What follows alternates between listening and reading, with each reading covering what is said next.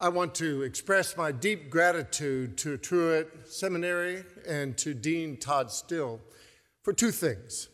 First, the invitation to join this community as one of its teachers. As I was looking at how I'm going to spend the rest of my uh, active years in ministry, I said to people, I'm going to be doing something to serve Jesus. I'm just not sure where and whether anybody will pay me for it. Uh, Dean Still graciously answered both of those questions, and I'm grateful to have found a home for part of my ministry here. And then for the invitation to preach in chapel as a way of getting better acquainted with the larger Truett community. I show up here at 7:30 on Mondays and leave about 1:30. Um, I don't see many of you, but obviously there's more to Truett than is around on Monday mornings. And uh, so I'm glad to be here today and especially uh, grateful that Siobhan Abraham made the trip down here. Her father and I were friends for more than 40 years. I was on the search committee that brought him to Perkins School of Theology. We were colleagues. He taught me the logic of evangelism. When I succeeded him as the McCreless Associate Professor of Evangelism, I had to write a book to get tenure. And basically, what I did was take Billy's work and fix the problems in it. Um, that might indicate to you that he and I were arguing partners for most of the 40 years. Uh, we had a deep commitment to Christ, a deep interest in the future of the Wesleyan movement, and yet some of our disagreements around things like the Wesleyan quadrilateral and how you define evangelism.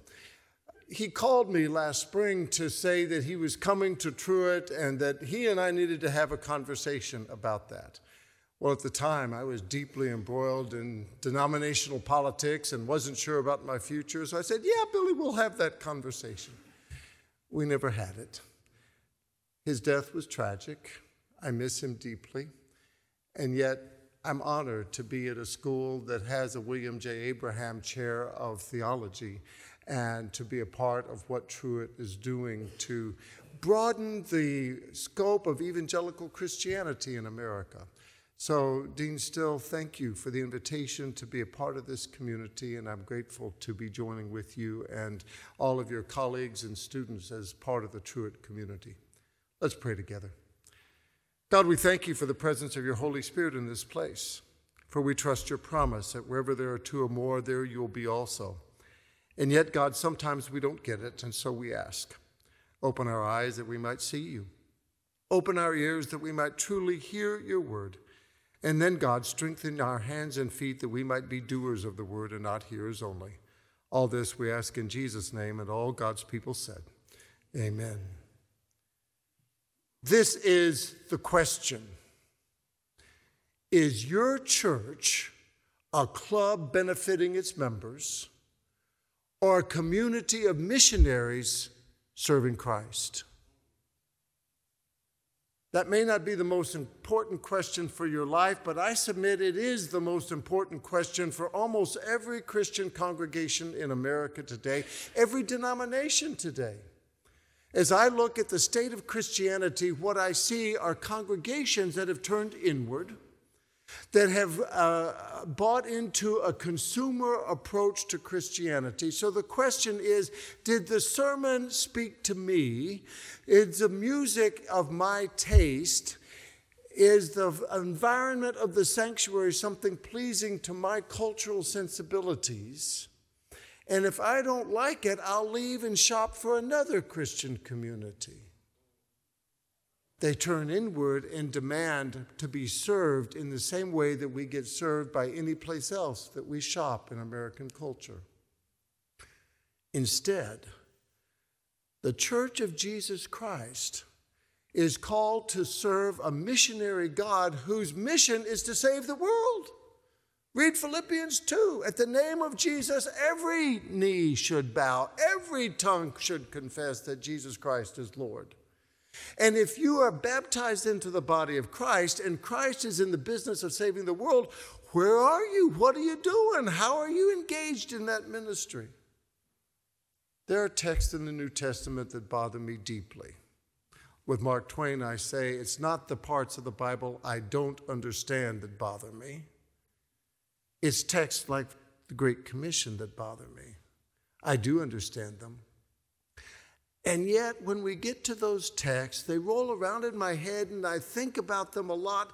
In fact, there's a prayer in the Book of Common Prayer that asks God's help for a certain text to help us read, mark, learn, and inwardly digest them. I invite you to inwardly digest Matthew 28 16 to 20. Let it roll around in your soul. And my way of really going deep into this text goes back to my eighth grade English teacher, Mrs. Taylor. She was the old school of English teachers. You had to diagram sentences. You had to look at all those parts of the English language. She loved the English language and drilled the, the grammar into us. She taught me that the power of English is in the verbs. So I invite you to think about five of the verbs in this text go, disciple, baptize, teach, and remember. When it comes to go, it's really the invitation that says Christians have to get out of their comfort zone and congregations have to get out of their four walls and engage people. There was a time, especially here in the South, when the whole culture presumed Christianity, and you could walk up to anybody in Texas and say, Which church do you attend? Because everybody knew which church they attended or which church they would attend if they did attend. And so everybody had an answer. That was a culturally appropriate question. No longer, my friends. We live in a culture where the only appropriate question, if you're getting acquainted with somebody, is are you a Christian? Because we're a very diverse culture with lots of different religions, but especially the rise of the nones, N O N E S, of people who have no Christian memory, no connection to any church. And too often, Christian congregations that have turned inward express a desire to receive new members, but they're relying upon an attractional model. Everybody knows we're here, everybody knows we're a church. If they want to come, they can. We even put signs up to welcome them, but nobody ever bothers to go out and make connection with people. The future of the Christian church and its success in serving Christ requires going into places where you might not be comfortable. In a Baptist institution, I think it's important people like me tell some John Wesley stories. John Wesley had his heart strangely warmed at Aldersgate Street on May 24th of 1738, but that wasn't really the start of the revival. The revival came when his friend George Whitefield, who also had a heartwarming experience, was told he couldn't preach in churches anymore. And Whitefield, being sort of the rebel that he was, started preaching out of doors. In England, in this period of time, that simply wasn't done. It reminded people of the Civil War 80 years earlier. It reminded people of disorder and violation of good ways of being Christian. And so Whitefield went and did it and had huge crowds. But he was headed to America. He writes Wesley back in London, says, You need to come and, and see what's going on and take over this field preaching. Wesley says, I thought it was a sin to save a soul outside of church. But fortunately, he had a small group of accountability partners, and he believed that you could determine God's will by casting lots. Not everything Wesley did is worthy of emulation, but he wrote Preach or Don't Preach on several lots and picked, fortunately, the one that said Go and Preach. And so he writes in his journal for April 2nd, 1739 I consented to be more vile. Todd knows that's a quote from 2 Samuel 6 I consented to be more vile and preached in the highways and byways the glad tidings of salvation to 3,000 people. Now, the first lesson from this is never let the preacher count the attendance. I do not believe there were 3,000 people there that day. But if Wesley tripled the actual number and there were only 1,000, go figure. He's connecting with non believers. He's connecting with the unchurched. He took the gospel out into where the people were already gathering. And given the culture of the time, an Oxford Don in his full canonical robes preaching out of doors was an interesting sight. And so people came and nobody responded. Oh, out of that thousand, maybe three or four came forward. And he then invited them to come to the Methodist Society and preached. But it was Wesley's way of reaching out and gaining a connection with people who would not have ordinarily heard him. And so I asked my students in class yesterday, what is the 21st century equivalent of field preaching? If there are non believers in your mission field, how are you connecting with them? It might make you uncomfortable. It might get you out of your comfort zone, but the question for the Church of Jesus Christ is are you going to go? The second question here is to disciple. I don't like the English translation, make disciples. You need to be learning Greek at least a little bit to realize that matheteusate is a single word that really is best translated by turning disciple into a verb. You are supposed to disciple other people. If our identity as Christians is to be Jesus followers, Jesus disciples, your discipleship requires that you disciple others.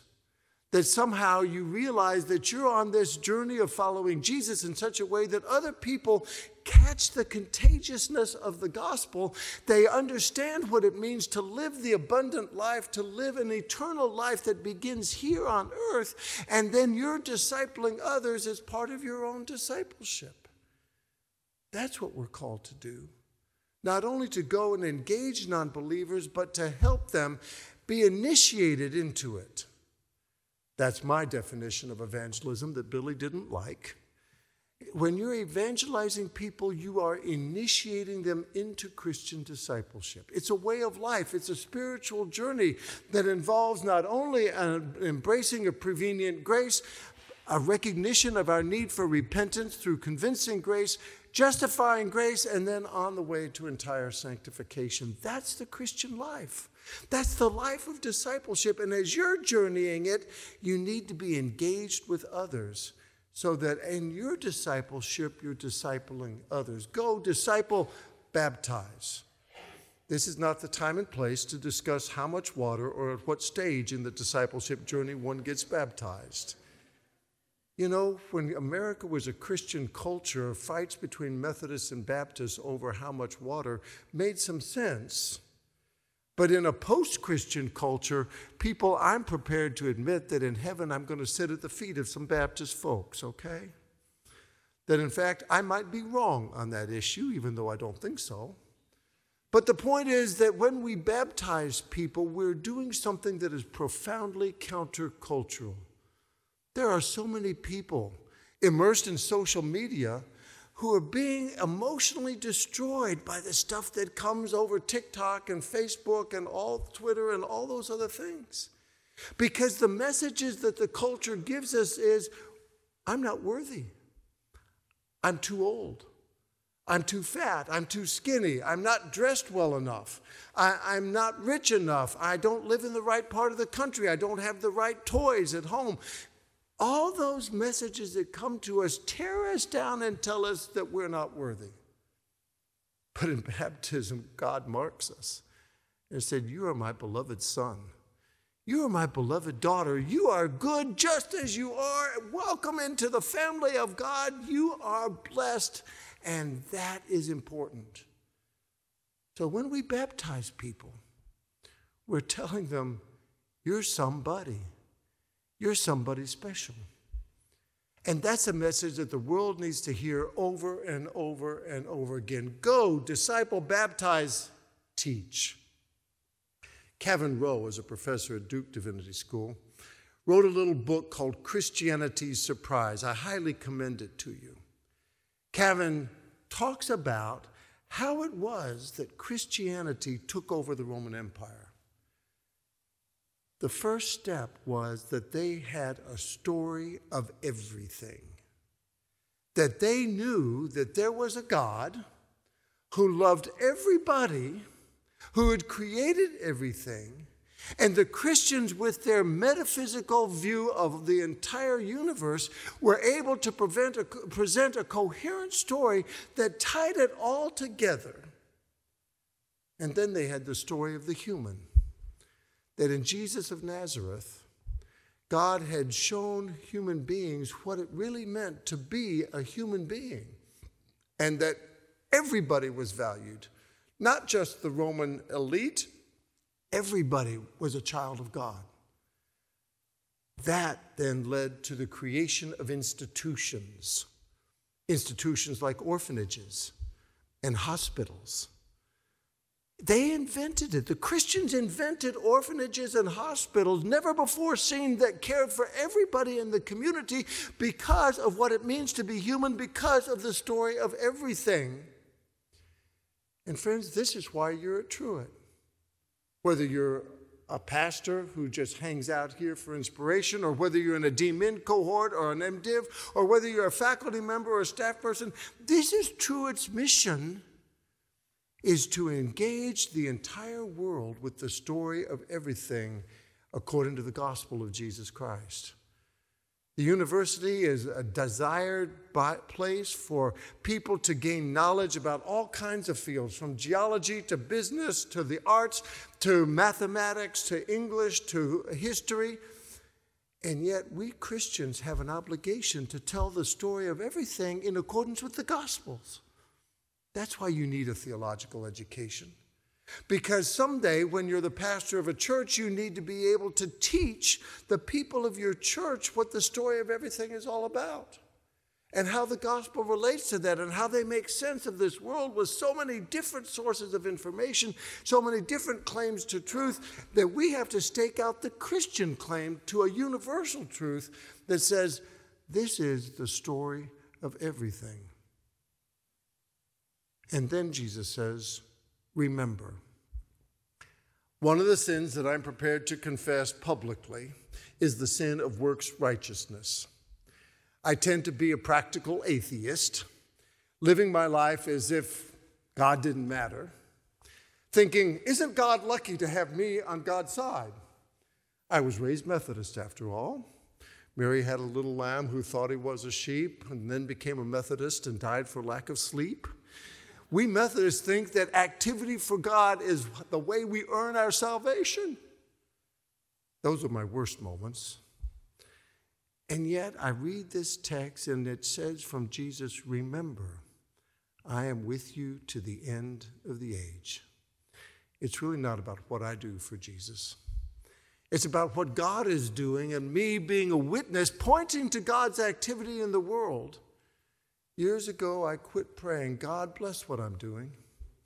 Part of my daily devotion time is God, help me be a part of what you're blessing. Because I do believe God is in the business of accomplishing God's purposes. But that God has graciously invited you and me into that mission. If only we will look for where God is active recognize our own gifts and talents, the way God has wired us, and then find ways of participating what it is that God's blessing in the world. A number of years ago, I was leading a youth mission trip, driving from the North Texas area down to Corpus Christi, when the conversation among the girls in the back of my van turned to favorite movies. Preacher, they said, what's your favorite movie? I never lie. And so I told them the truth, even though it's kind of embarrassing, because it's still my favorite movie of all time The Lion King. It's an animated children's movie. But what resonates in my heart is one of the closing scenes. Simba has been exiled. He's living the good life, Hakuna Matata, no worries for the rest of my days. But back home, things are falling apart. His uncle Scar is ruining the circle of life. He gets word that he's needed back home, but he thinks he can't go.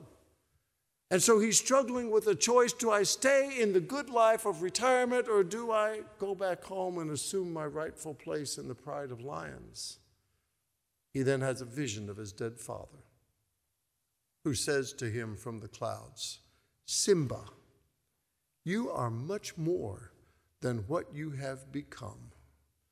Remember who you are. That's what this text does for me as I read, mark, learn, and inwardly digest it. It helps me remember not only that Christ is with me to the end of the age, but I'm trying to remember who I really am. Amen.